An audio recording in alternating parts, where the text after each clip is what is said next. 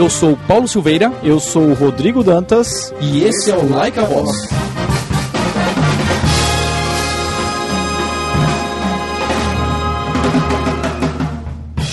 Round one, fight! Olá, eu sou Paulo Silveira, sou CEO da Lura e estou aqui na 11ª temporada do Like a Boss, junto com meu amigo Rodrigo Dantas. Muito bom, estamos na 11ª temporada, 11 temporadas, muita gente boa de tecnologia. A gente está em todas as plataformas, né, Paulo? Spotify, Apple, Google Podcast, Amazon Music e no YouTube, que é a segunda temporada que a gente faz é, em vídeo e que tá lá no canal da PM3 para quem tá ouvindo a gente dessa escola que muita gente já conhece, que tem bastante novidade. Tá os links abaixo para você conhecer. E nessa 11 primeira temporada, é, tá curioso que a gente tem trazido diversas empresas, só que me parece que elas são maiores do que das outras das outras temporadas. Tem muita empresa grande. E hoje a gente está com o Vladimir da Alterdata, e o Vladimir é o boss de hoje. E acredito que seja a, é a maior empresa dessa temporada, concorda? Assim, dessa temporada, é. sim. Vladimir, para a gente começar essa conversa, queria entender como que surge a Alterdata, com qual motivação, com qual problema que existia que você falou, opa, acho que dá, pra... existe um cliente aqui que talvez queira isso, ou já tem um cliente me pedindo isso. Como que nasce e acredito que com o passar dos anos, o que, que vem acontecendo em relação a o que você oferece? Muito bacana. Primeiro, muito obrigado aqui pela oportunidade, parabéns pela organização. Eu tenho escutado, sou ouvinte e realmente eu aprendo muito com as, as, os episódios que tem que legal, aqui no programa. Acho legal, muito bacana, legal. muito legal. Assim, a gente está aprendendo a vida inteira. Né? É. Vamos ver se eu consigo contribuir um pouquinho aqui com o evento. A Alterdata ela é de 1989. Então, naquela época, a pegada era um pouco diferente de hoje, né? Eu tinha oito anos, Vladimir. Pois é, tá vendo? Eu completo agora em abril de, de 2023 60 anos e comecei a trabalhar com tecnologia aos 19 e eu tinha 25 anos quando a empresa foi fundada. Então, dos 19 até os 25, eu era um programador freelancer. Era um cara que era contratado por uma série de empresas para fazer software de gestão. Naquela época, eu estava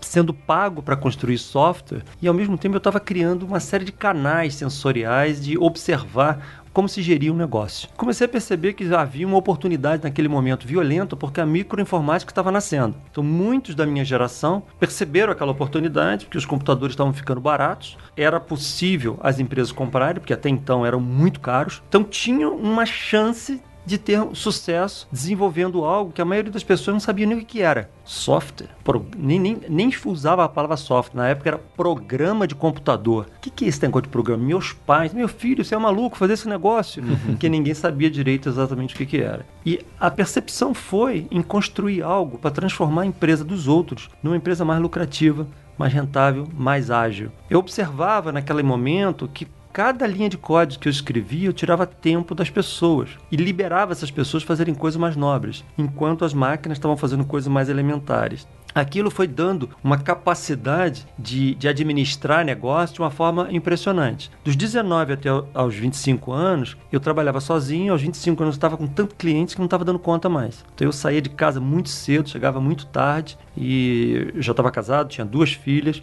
e naquela época eu escutei uma coisa da minha esposa que foi muito impactante, né? Porque um dia eu cheguei à noite em casa e ela virou para mim e falou assim: Olha, você sabe o que a Marina perguntou para mim hoje? Marina, minha filha mais velha, tinha uns quatro aninhos. Eu falei: O que, que ela perguntou?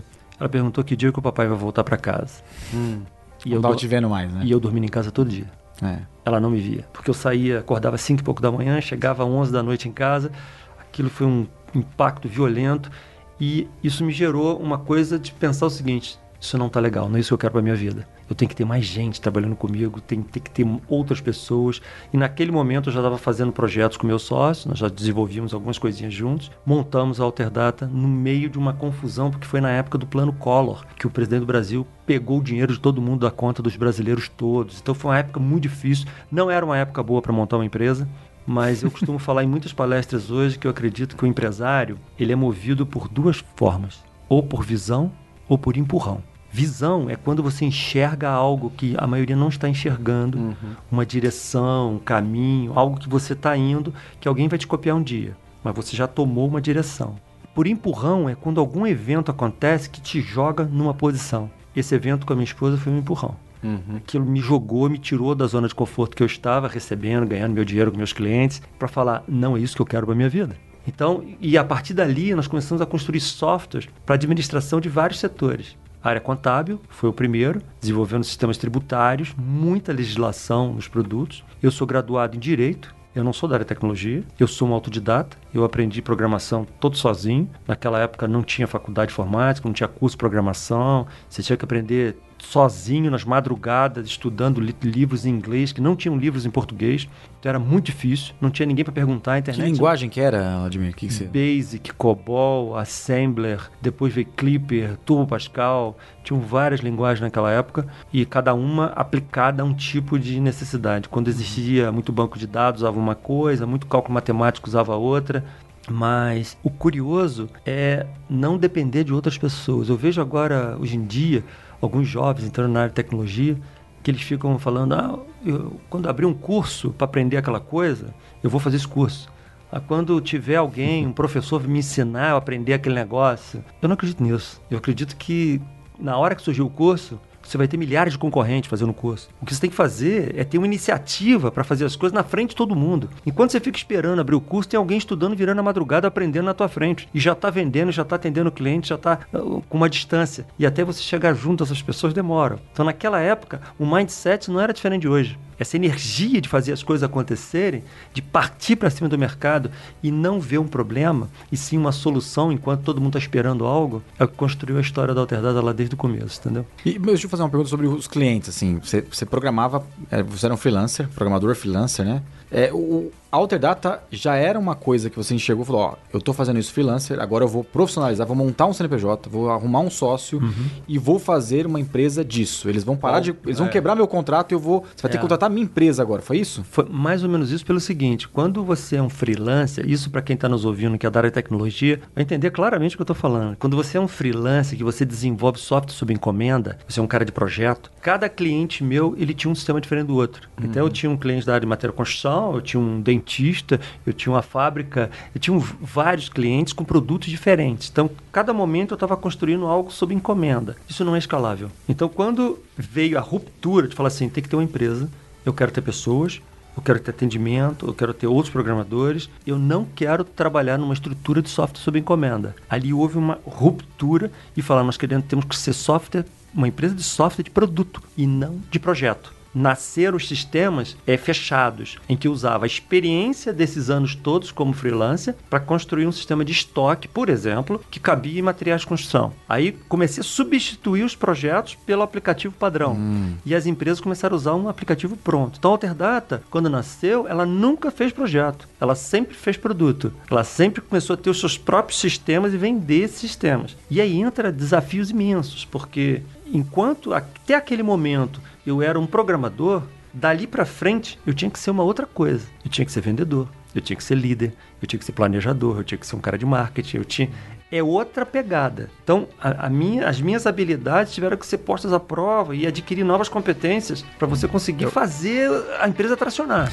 E em 89, o primeiro produto que a Alterdata vende é o que? Resolve qual problema do cliente? Folha de pagamento e contabilidade. Perfeito. Round 2, fight!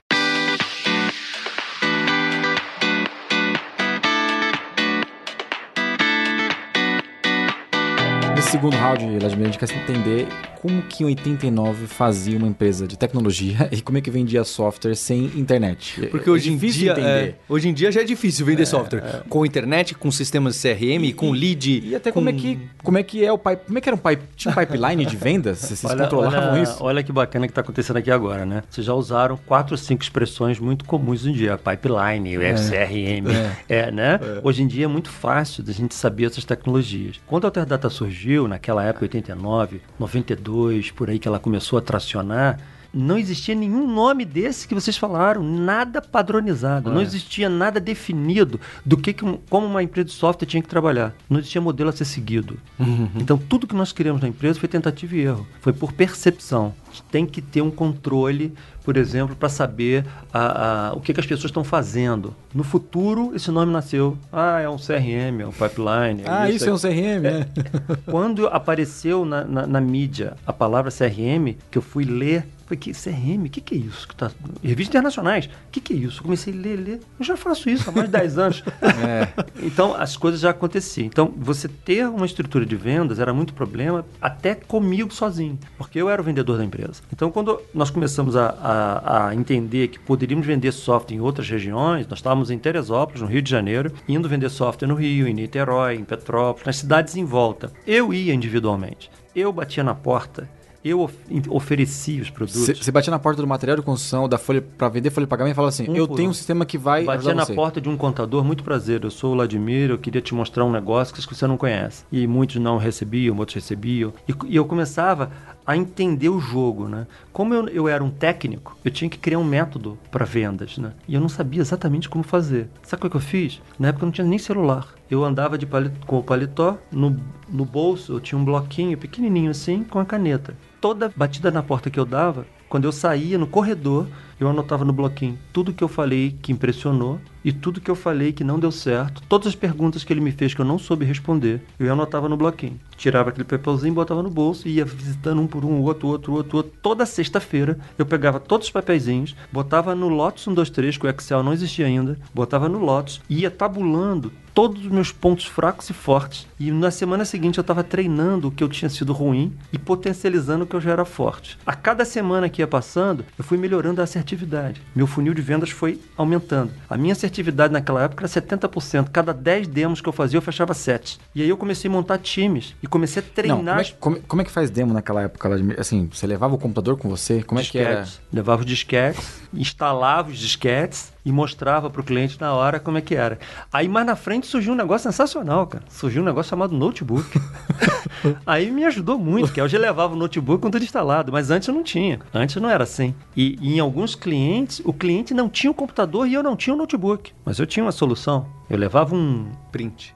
Um, um bolo de relatórios, quase um livro que eu já tinha feito, com todas as telas e relatórios impressas. E eu mostrava no formato de livro. Ó, é assim, você vai operar assim, vai acontecer isso, vai acontecer aquilo. Aqui é o relatório da Folha, você vai ver isso dessa forma tal. Porque nem ele tinha um computador, nem eu. Ele ia comprar ainda, porque não era uma coisa comum as empresas terem computadores. Então, era muito difícil. Agora, o mais complexo, é, eu acho que numa empresa isso é muito importante, é, não é a qualidade que o executivo tem que ter, o empreendedor, mas o quão rápido você multiplica isso para o time. Não adianta eu ser bom naquilo. O sucesso acontece quando você começa a ser um multiplicador e formar um exército daquilo. Então, essas técnicas com os papeizinhos, comecei a usar isso para multiplicar conhecimento. E aí o time começou a performar. Aí comecei a treinar, porque não existia vendedor de software. Então, quando a gente contratava, não dava botar um anúncio no jornal naquela época, eu preciso de um vendedor de software. Não ia aparecer ninguém, porque ninguém vendia software. E era, com- como é que fazia? Você formava?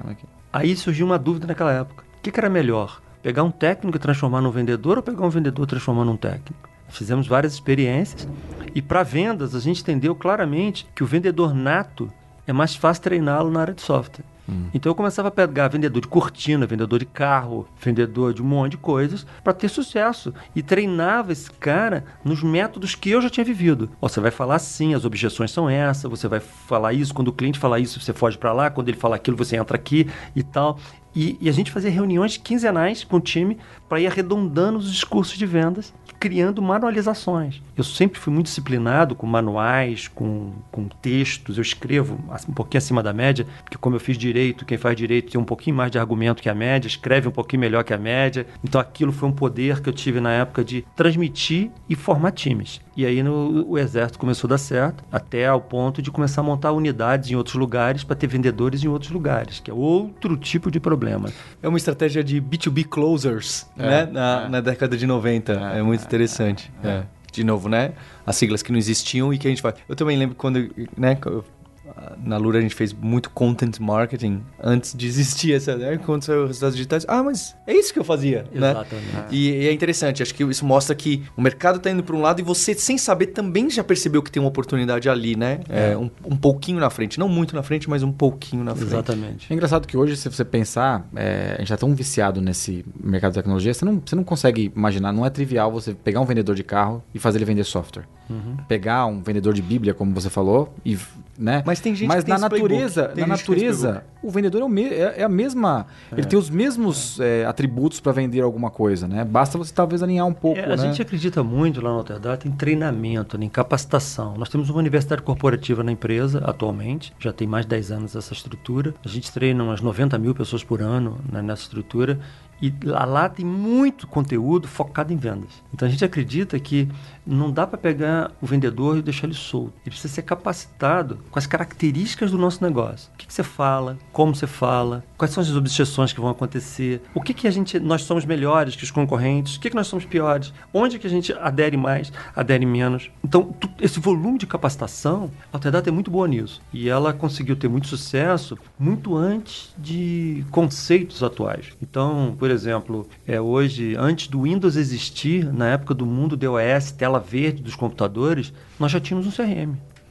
Para ter 34 anos, a gente tem um CRM há 30 anos. O nome não era nem esse, porque esse nome não existia. Nós já controlávamos em DOS, mandando arquivos de uma filial para outra, de Salvador para o Rio, de São Paulo para o Rio. Para centralizar. Para centralizar. Já fazíamos isso no início da internet com aquele modem discado. Nós já tínhamos essa transferência de dados que nós já entendíamos que nós tínhamos que ter as informações centralizadas para poder ajudar as pessoas em vendas, entender a qualidade de atendimento. A gente se sentia inseguro de ter um cliente no interior do Mato Grosso sem saber o que estava acontecendo lá. Então, os softwares centralizados já davam esse poder para gente. Um data lake do CRM É, distribuído. Exatamente, exatamente.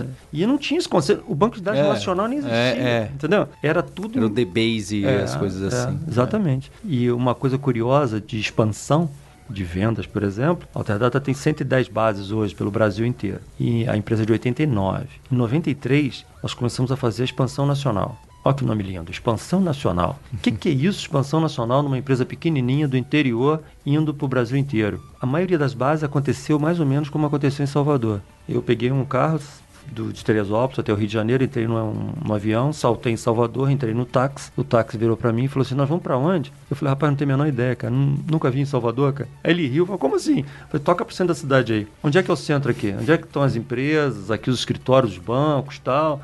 Tá, vamos achar um hotelzinho por aqui. Entrei num hotel vagabundo lá, pequenininho. Cheguei no quarto, peguei as páginas amarelas, o antigo Google, as páginas amarelas que tinha os endereços das empresas, que vocês não sei nem se lembram o que, que é isso. Opa, sim, pô. Rasguei a página dos contadores, terno e gravata no calor de Salvador, descendo, batendo na porta de um por um dos escritórios contábeis, fazendo perguntas, analisando, fazendo estatísticas. E chegava à noite, eu ia para o quarto do hotel e tabulava no Lotus e fazia um relatório de análise para mim mesmo, para entender se era viável, se não era viável, se eu tinha que abrir Salvador primeiro que Recife, era Recife primeiro que Natal, como é que era? Começava a contratar as pessoas em saguão de, de hotel, porque eu não tinha escritório. Eu ia fazer as entrevistas, pessoas de bermuda, no saguão do hotel, porque ninguém sabia o que era trabalhar em software. Contratava as pessoas, depois viajava de novo para dar treinamento. Aí ficava uma semana lá dando treinamento para funcionários novos, para começar.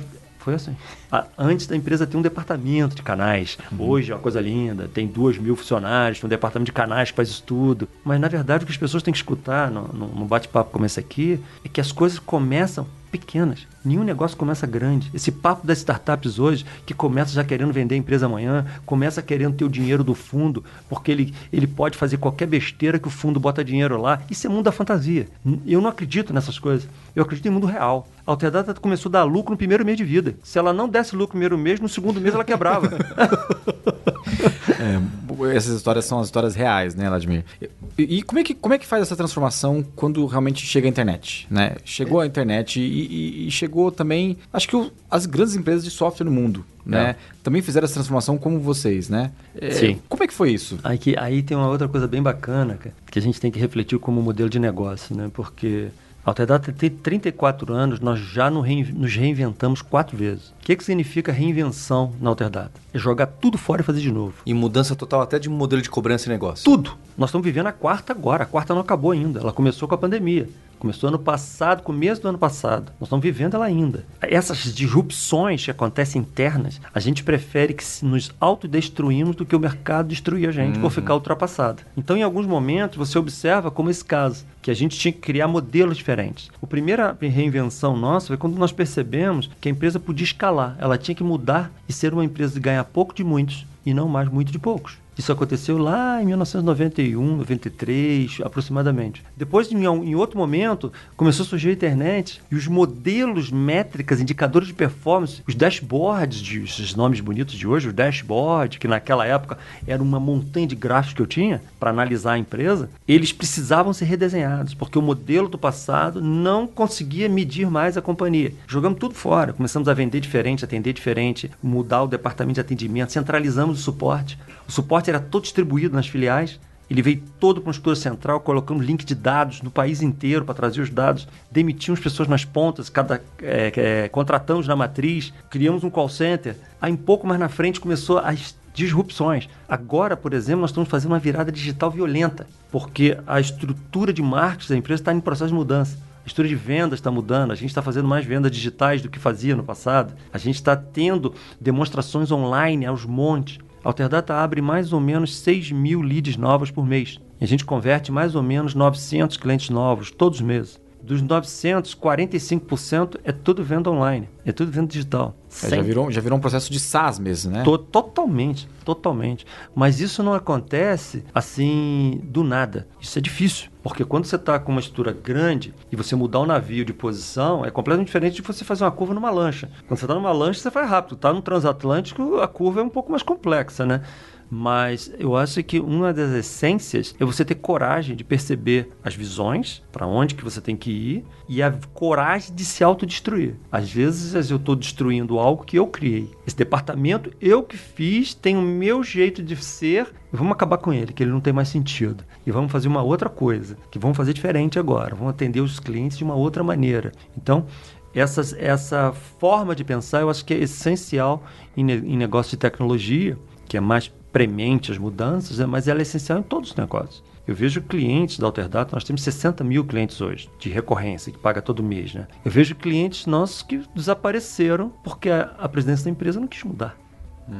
O processo de vendas é uma fábrica tradicional, mas o processo de vendas dele mudou, a maneira de ter a garantia mudou, a maneira de expor produto, fazer marketing, e ele não, não aceitava, quebrou. Ou seja, eh, o processo de reinvenção, eu acho que é fundamental, está no DNA da companhia. né? E Vladimir, ho- hoje então, depois de todo esse histórico, hoje, quais são os principais produtos? Você falou da folha de pagamento e contabilidade 35 anos atrás, quase 35 anos atrás. E um modelo provavelmente de licença, né? Você comprava e estava lá durante dois anos, ou tá aqui os disquetes, Não. você pode usar. Ah, já era diferente? Não. Ótimo. Esse modelo, folha de pagamento e contabilidade, e hoje, qual é o modelo e quais são os principais produtos? É, de vez em quando eu tenho conversas com fundos de investimentos e alguns fundos falam, mas quanto por cento da receita da Alterdata hoje é recorrência? É 93% aproximadamente. Ele falou, nossa, que bacana, número alto. Desde quando? Eu falei, como assim? Desde quando? Falei, Desde quando que é recorrência? Eu falei, ah, desde sempre. No primeiro mês já era assim. A gente já tinha, desde 89, a recorrência mensal. Como é que cobrava? Você tinha Um salário mínimo. Não, mas como é que você cobrava o cliente na prática? Como é que faturava? Eu batia nas máquinas de escrever um boleto. Eu fazia pessoalmente. Eu batia um boleto na máquina de escrever, botava no correio, ia até a empresa dele, ele pagava no banco, vinha o extrato para baixar, um quanto- dessa forma. Ao, na pouquinho na frente melhorou que o banco passou a ter um boleto, um código baixo, mas antes nem isso não tinha. Mas já era um processo de mensalidade, só que era um modelo diferente. A gente cobrava muito por salário mínimo. Ao cliente pagar um salário, meio salário, 70% do salário. Tinha alguns ajustes, mas já era recorrência. E, essa, e esse processo sempre foi é, importante para manter a trilha da companhia acontecendo, porque empresa de software precisa de muito investimento contínuo. Plataformas mudam. A gente, por exemplo, em 2098 surgiu o Windows. Nós estávamos com os produtos em DOS, sucesso, um monte de clientes. Aparece o Windows. A Microsoft inventa e você troca de plataforma. Significa destruir os produtos e reconstruir novos. E aí entra conceitos financeiros. né? A gente, na Alterdata, tem 34 anos, nós nunca descontamos um duplicado em banco, nunca peguei dinheiro emprestado, nunca recebi fundo de investimento, dinheiro de BNDES, absolutamente nada. A empresa, desde a fundação, ela tem um colchão financeiro. A gente botou como alvo, com 3, 4 meses de vida, que nós tínhamos que ter um colchão. Esse colchão significa ter um objetivo de ter no banco parado, que eu não posso tocar nesse dinheiro, um faturamento mês da empresa. Então, se a empresa faturava 100 mil por mês, ela tinha que ter 100 mil no banco parado. No dia que ela faturava um milhão por mês, ela tinha que ter um milhão no banco parado lá. Esse alvo, a gente sempre botou um, um e meio.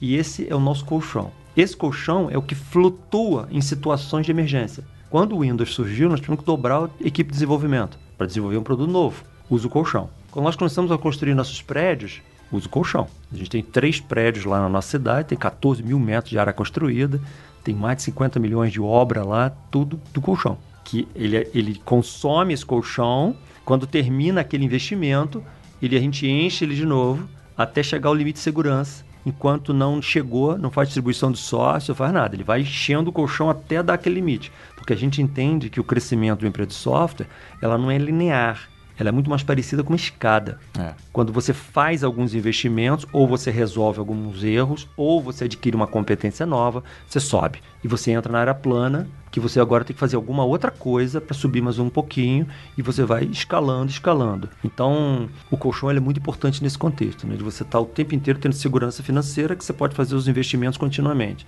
Isso não é só software, isso é gestão de negócio. A grande maioria das empresas de software tem dificuldade de tracionar e de, de ganhar escala, porque os executivos estão muito focados em software e pouco no resto. Eu me lembro quando eu tinha 20 e poucos anos, meus amigos tinham empresa de software, só estavam lendo livro de linguagem, banco de dados. Eu, com 22 anos, estava fazendo curso de oratória, de marketing. Eu estava uhum. estudando é, PNL com 24 anos, eu estava fazendo curso de, de expressão verbal, eu estava começando a entender que só o conhecimento de software não iria fazer a magia acontecer. Eu precisava ter outras habilidades, né? lá naquela época. Então isso ajudou muito a ganhar velocidade. E aí na época de hoje, qual que é? É um modelo recorrente B2B que é self-checkout e é folha de pagamento? Onde hoje nós temos alguns setores. O que você chama de folha de pagamento, para nós, é uma suíte completa do contador. Uhum. Ali tem folha, contabilidade é, fiscal, ativo mobilizado, uma série de produtos, uma série de softwares que o contador usa, o escritório de contabilidade. Isso representa 50% do faturamento da empresa. Para a contabilidade, não, é, não é para a empresa que tem contabilidade interna? Também. Também. As duas. Tá bem. Ela é tanto empresas que têm contabilidade interna, que são empresas médias para cima, e a grande maioria são escritórios de contabilidade no Brasil inteiro. Segunda, a segunda linha é software de varejo lojas e rede de lojas. Aí entra franquias, lojas de presentes, calçados, roupa, é, aquele tipo de loja que está em shopping center, por exemplo. Ali tem uma, uma linha enorme de produtos que envolve PDV, PDV estoque, finanças, coisas desse uhum. tipo. Nós temos uma outra linha de restaurantes, software só focado em área de food. Ali dentro com várias subdivisões, porque um, as pessoas não sabem, mas é, um restaurante de quilo é completamente diferente de uma pizzaria, que é diferente de um japonês, que é diferente de uma, de uma churrascaria, uma comida à la carte. Uhum. O software tem funcionalidades distintas. A gente tem um conjunto de, de, de ferramentas de delivery, controle do garçom, controle da cozinha, para esse tipo de negócio. A outra linha é uma suíte completa para administradoras de imóveis, empresas que fazem emissão de balancete de condomínio, boletos e gestão de condomínio, locação e corretagem. Uhum. E uma outra linha de um RP, esse ERP é um produto mais robusto, que entra em empresas médias, que entra em indústria e atacados. Que nós somos muito fortes nisso, com automação de força de vendas, controle de caminhões, chão de fábrica, que, que muitas das vezes eles estão interconectados. Às vezes essa fábrica vende para um varejo que é nosso cliente também. Ou seja, os produtos estão interconectados. A gente tem hoje mais ou menos um milhão de usuários que usam sistemas todo dia. Um milhão de seres humanos. Né? Dá mais ou menos 62 mil clientes pessoa jurídica, com recorrência mensal e, e, com um monte de usuários. Esses usuários é, são os que ligam para o suporte com dúvidas, não sabem como é que sai o relatório. Então, então o suporte borbulha o dia inteiro, atendimentos, tirando dúvidas, treinando clientes. Ah, é muita energia na companhia. Né? É, Vladimir, você falou um pouco sobre, até achei interessante, né? O treinamento que você deu para os seus Closers B2B, eu não sei qual é, né? SDR, sei lá, lá é, 35 anos atrás. Então que você sentava e você pegava, olha, eu aprendi, esses são os do's and don'ts, vai por aqui nesse caso, então você dava um fluxograma do caminho da venda. Hoje aqui somos, junto, junto com a faculdade, com a FIAP, somos mil pessoas, né? E, eu vejo essa dificuldade, não só em venda, em todos os departamentos, né? Que é isso da gente fazer o nosso próprio playbook legal. A liderança, a gente começou junto, entendemos como funciona. Agora, para escalar, eu preciso replicar, preciso fazer com que essas pessoas também entendam como eu penso e ajam parecido, né? É, com o que eu faço. É, acho que esse é um desafio de todo empreendedor que cresce e, e que tem é muito sutil. Né? Hoje eu enxergo isso da liderança muito próximo com a palavra que hoje bate muito, que é cultura. Que realmente você está bem próximo da pessoa fazendo. Se eu estou vendendo do lado do Dantas, ele começa a copiar meu estilo. Mesmo sem eu falar, olha, Dantas, Pelo faz exemplo, assim. Né? Pelo exemplo. exemplo, eu falo assim, ele lembra na outra reunião, ele faz. Né? No mundo digital, online, com duas mil pessoas e tudo acontecendo, crescendo ao mesmo tempo, essa proximidade tem um monte de dificuldades. Então aí a gente tem necessidade de inspiração, de treinamento, não só proximidade. E me parece que você é uma pessoa que tem bastante disso, de querer liderar pelo exemplo e mostrar: olha, vamos fazer assim. Então siga mais ou menos esse. Não é que ele é o melhor, mas é como eu faço, é mais fácil de replicar, mais fácil de eu me organizar. Então, como que você lida com esse problema de liderança, cultura, numa empresa tão que cresceu tanto? E eu, eu acho que você está 100%, concordo 200% com o que você está falando, porque, na verdade, eu não acredito muito numa empresa que está começando, que não tem dinheiro, que está pequena, que está com dificuldade de caixa, que você tem que contratar um monte de gente para fazer as coisas acontecer na empresa. Você, como executivo, tem que estar na frente do negócio. Você Operação. tem que estar puxando o time. Você, tem que, você não tem que empurrar o teu time, você tem que puxar o time dentro daquele caminho que você precisa. Perfeito. E, e uma série de coisas faz muito por exemplo. Como você estava falando. Por exemplo, quando a Alterdata começou a ter muitas filiais, eu comecei a me sentir inseguro. Eu comecei a perder um pouco do controle. Porque antes eu tava as pessoas à minha volta, exatamente o que você falou. Eu olhava, orientava, faz isso, faz aquilo. Agora eu tinha funcionários em Porto Alegre, em Manaus. E, pô, eu falei, cara, como é que nós vamos fazer esse negócio? Chegou no ano 2000, eu falei pra nossa turma interna, falei com meu sócio, falei, gente, nós temos que ter um congresso, cara. Eu preciso trazer todo mundo para cá para criar alinhamento. Nós não tínhamos dinheiro para contratar palestrante, não tinha dinheiro para contratar auditório. Isso no ano 2000. Como é que nós vamos fazer? Falei, vamos trazer todo mundo, que eu vou fazer. Nós criamos um evento chamado SIGA, Seminário Interno dos Gerentes Alterdata. Todos vinham para Teresópolis e eu falei, eu vou fazer o evento. Eu fiz o evento sozinho, de segunda a sexta, de 8 a 10 da noite, eu dei todas as palestras. Eu me apresentava, eu falava gente, agora eu sigo no microfone, vocês vão assistir uma palestra sobre técnica de fechamento de negócio. Aí eu trocava o microfone de mão. Bom dia, pessoal, nós vamos falar de técnica de fechamento de negócio. Pegava meu PowerPoint, duas horas falando. Agora nós vamos assistir uma palestra de prospecção. Trocava o microfone de mão. Pessoal, nós vamos fazer agora prospecção e duas horas falando daquele assunto. Assim. A, a, a, a teatros. Eu criava teatro de vendas. Sabe como é que eu fazia? Para a pessoa entender o que, que era. Simulando uma, uma, uma negociação, né? Eu pegava um teatro, eu, tudo inventado na minha cabeça. Pegava assim, uma folha, criava um case, para o comprador. Você é uma empresa que é uma empresa de calçados, você tem tantos funcionários, teu caixa está assim, você, a tua visão é essa, quer montar tantas bases. Escrevi um texto grandão assim. Só ele via. Depois escolhi alguém do auditório, que era o vendedor, levava ele para fora da sala, dava um outro texto pequenininho para ele. Falava: você vai prospectar uma empresa de calçados, o nome é seu João, e tá lá não sei o que. Eu não dava as informações. Uhum. E falei, você vai para lá. O auditório todo com papel anotando. E começava um querer vender pro outro, todo mundo anotando as besteiras que um falava e as coisas boas. Terminava duas horas de debate dos pontos fracos, pontos fortes, assim. Então, é, é, é, o envolvimento com as pessoas faz a coisa acontecer. Uhum. Então, eu acho que a liderança que não está envolvida, ela tem muito mais dificuldade. É. Quando eu contrato alguém para ir lá falar, não é a mesma energia quando eu vou lá falar. A gente tem uma atividade na empresa, hoje, tem sei lá quantos anos tem, mas até hoje é assim. Quando a empresa começou a contratar pessoas que não passavam por mim, começou a ter um outro setor, ela tinha uns 50 funcionários, começaram a, a ter contratações. Eu falei, pô, peraí, eu tô com problemas aqui, porque pode perder a cultura da empresa. Eu quero que as pessoas saibam qual é a filosofia da companhia, a história, que, que, que, como é que a gente pensa. Aí cria uma atividade chamada Encontro com o Presidente. Eu, a gente sempre inventa um nome para as coisas, sabe? Encontro com o Presidente. Todo, até hoje é assim. Todo mundo que é contratado nos últimos dois meses tem um encontro comigo. No início era na minha sala. Eu queria que ele sentasse nas minhas cadeiras, que visse os livros que tem atrás de mim, que visse o café que eu tomo. Eu queria que ele visse o meu ambiente. E eu fico duas horas falando sobre a companhia. Com História. uma pessoa? Com Não. cada uma? Todos que foram contratados. Ah. Todos foram contratados em dois meses. Ah. Naquela época, todos eram quantos? Cinco, seis Ah. a cada dois meses. Hoje a gente tem que fazer no auditório, que dá, a gente contrata umas 80 a 100 pessoas a cada dois meses. Leva todo mundo para o auditório, da faxineira ao diretor. E nós ficamos, eu e meu sócio, falando histórias. O que aconteceu, qual a filosofia da empresa, onde ela quer chegar. Dar exemplos de momentos que nós erramos, coisas que são certas, para que eles entendam a filosofia do negócio. Eu poderia, na situação que a empresa tem hoje, eu poderia contratar alguém para ir lá falar para eles, eu poderia estar lá na minha sala, no ar-condicionado. Não é a mesma coisa. Olhar nos olhos, eles verem o empreendedor falando, contando, envolvido. Vocês não têm ideia da magia que isso causa nas pessoas. É, eu vou mandar esse episódio pro time todo, né? Eu mando todos, mas eu vou falar, olha, repara que é, é- é essa importância que eu falo da proximidade da liderança com o liderado, com a liderada. É de você estar ombro a ombro, próximo. Deixa eu ver. E no online, esse, Vou te dar um exemplo. remoto é muito Te difícil. dar um exemplo da pandemia. A pandemia nós tivemos que colocar 1.400 pessoas em home office em quatro dias. Foi um caos. Um caos completo e eu fiquei inseguro. A empresa não está preparada para aquele, Claro. para todo mundo trabalhar dessa forma. E eu falei, "Pô, será que está todo mundo trabalhando direito? Será que a empresa está fazendo? O que está acontecendo? Sabe o que eu fiz? Eu em home office em casa, entrei na intranet da empresa com o meu celular pessoal peguei o telefone celular, liguei para 422 funcionários, um por um, para casa deles e perguntando: "Você tá bem? Tua empresa, tua família tá bem? Ah, Você tá conseguindo trabalhar? A empresa tá te fornecendo o que é necessário? Tá tudo tranquilo? O que que você tá precisando?" 400 e poucas pessoas.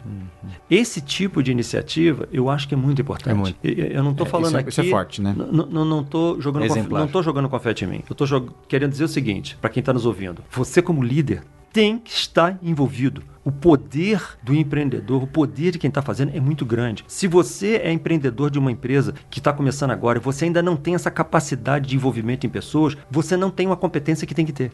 Você tem que ter uma competência de ser um encantador de seres humanos. Não adianta você entender de bits e bytes, banco de dados, de linguagens novas. Não Mesmo adianta de nada. vendas, mesmo Isso de- é isso é 30%. Eu, eu, eu tenho um livro publicado, eu estou para escrever um outro livro. E esse outro livro, uma das teses é que tudo técnico que a gente aprende em todos os cursos, fiz 20 faculdades, 200 pós-graduações, tudo que você estudou é 30%. Os outros 70% são as outras habilidades genéricas que você tem que ter. Ser um encantador de pessoas, conhecer de seres humanos, ter envolvimento, empatia, saber negociar, ser um bom orador, ser um bom comunicador. Tudo isso é o que faz a magia acontecer. Então, eu acho que o aspecto de liderança, envolvimento com o time é essencial para as coisas darem certo numa velocidade muito alta. Cara. E isso, isso materializa muito o que você está falando, Vladimir, porque o convite do Vladimir nesse podcast foi uma, uma mensagem direta para ele, porque a gente já queria tra- trazer a Alterdata já há um tempo. E aí eu, eu perguntei para ele assim: é, se você quiser me colocar em contato com a assessoria, é, eu também faço uma ponte com ele. Ele falou: não, não, é comigo mesmo. É, no WhatsApp, no WhatsApp. Então, isso materializou um pouco o que você falou, assim, você controla a sua agenda também, né? É, eu, eu tenho um. Eu vou deixar um link também de um desses. dessas apresentações de Lean, Toyota, etc. Mas que eu gostei muito que tem algumas frases-chave, né? Que eu acho que é muito parecido com o seu espírito, que é. Pra você saber os problemas e as dores das pessoas na empresa, esteja no chão de fábrica. Você, ele- o diretor, tá no chão de fábrica. Você tá vendo as pessoas apertando parafuso e vendo as coisas. Posso te ajudar? Posso apertar o parafuso com você? É, e isso faz você perceber o que que. hum, Peraí, dá pra fazer melhor?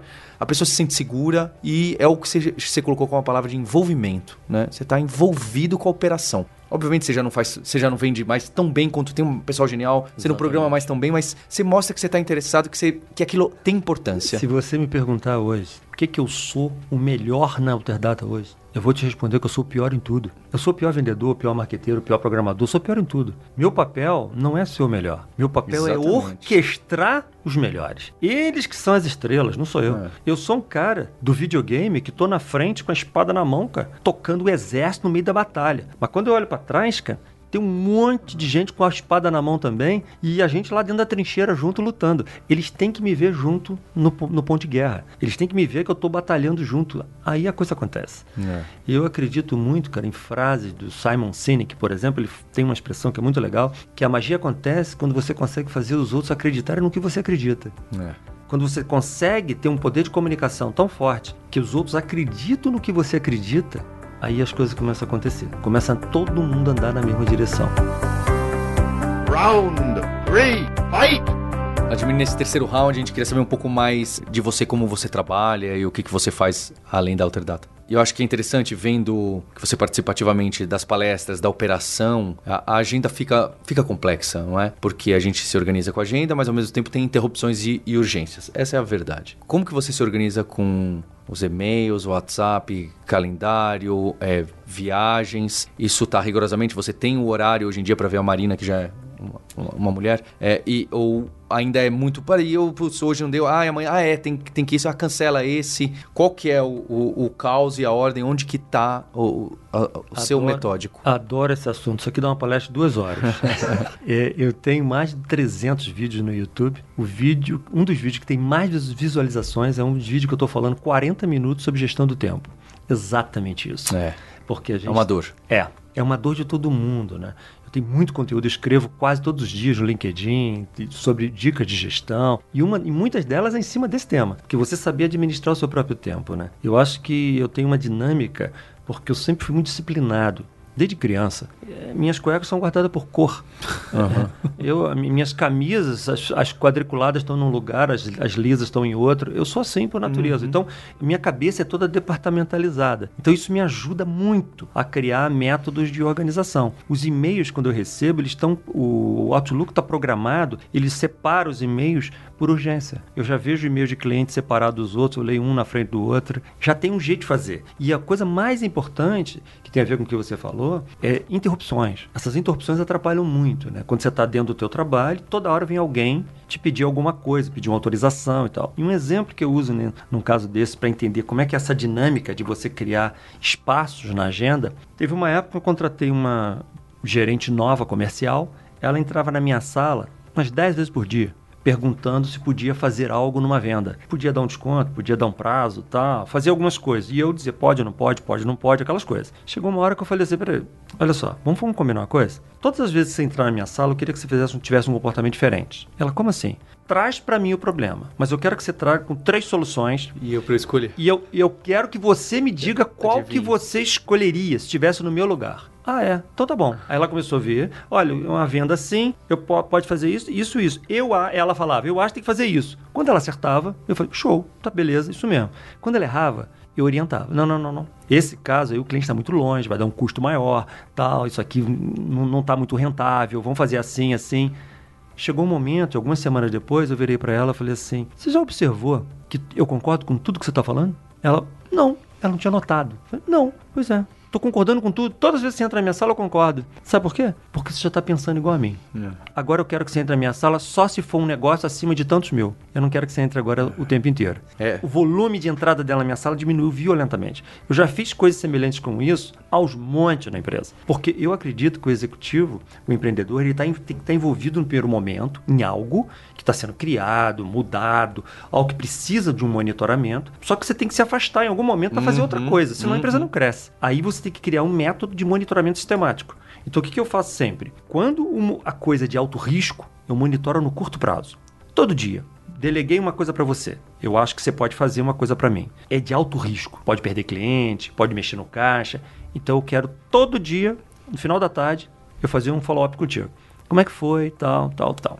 Se a coisa que eu deleguei para ele é de baixo risco, eu posso monitorar uma vez por semana. Beleza, não preciso gastar o meu tempo dessa forma. Na medida que eu sinto que, que eu estou confiando em você, eu vou alongando o monitoramento. Não preciso mais olhar todo dia, eu já confio em você. Agora eu vou te olhar uma vez por semana, daqui a pouco uma vez por mês, daqui a pouco eu posso fazer uma reunião anual. O que é importante é a gente entender que o tempo de quem está na, na cúpula, ele tem que ser liberado para que você consiga dar um passo acima na pirâmide e você ir ocupando os espaços embaixo sem perder qualidade. Isso é metodologia de administração de tempo, para gestão de tempo, para você fazer com que o time receba empoderamento e você tenha segurança que as coisas estão funcionando da forma que tem que funcionar. Né? Vladimir, eu conheço um pouco os seus hobbies, assim, mas eu queria saber o que, que você faz, assim. Eu sei que tem uma questão aí de aventuras, né, é, com, com carro e tal, mas a gente quer saber o que, que você faz para manter a Alterdata também na ponta, né? É, isso é bem curioso, porque a, a gente fica olhando o lado profissional das pessoas e acha que aquela pessoa só trabalha né, o dia inteiro, né?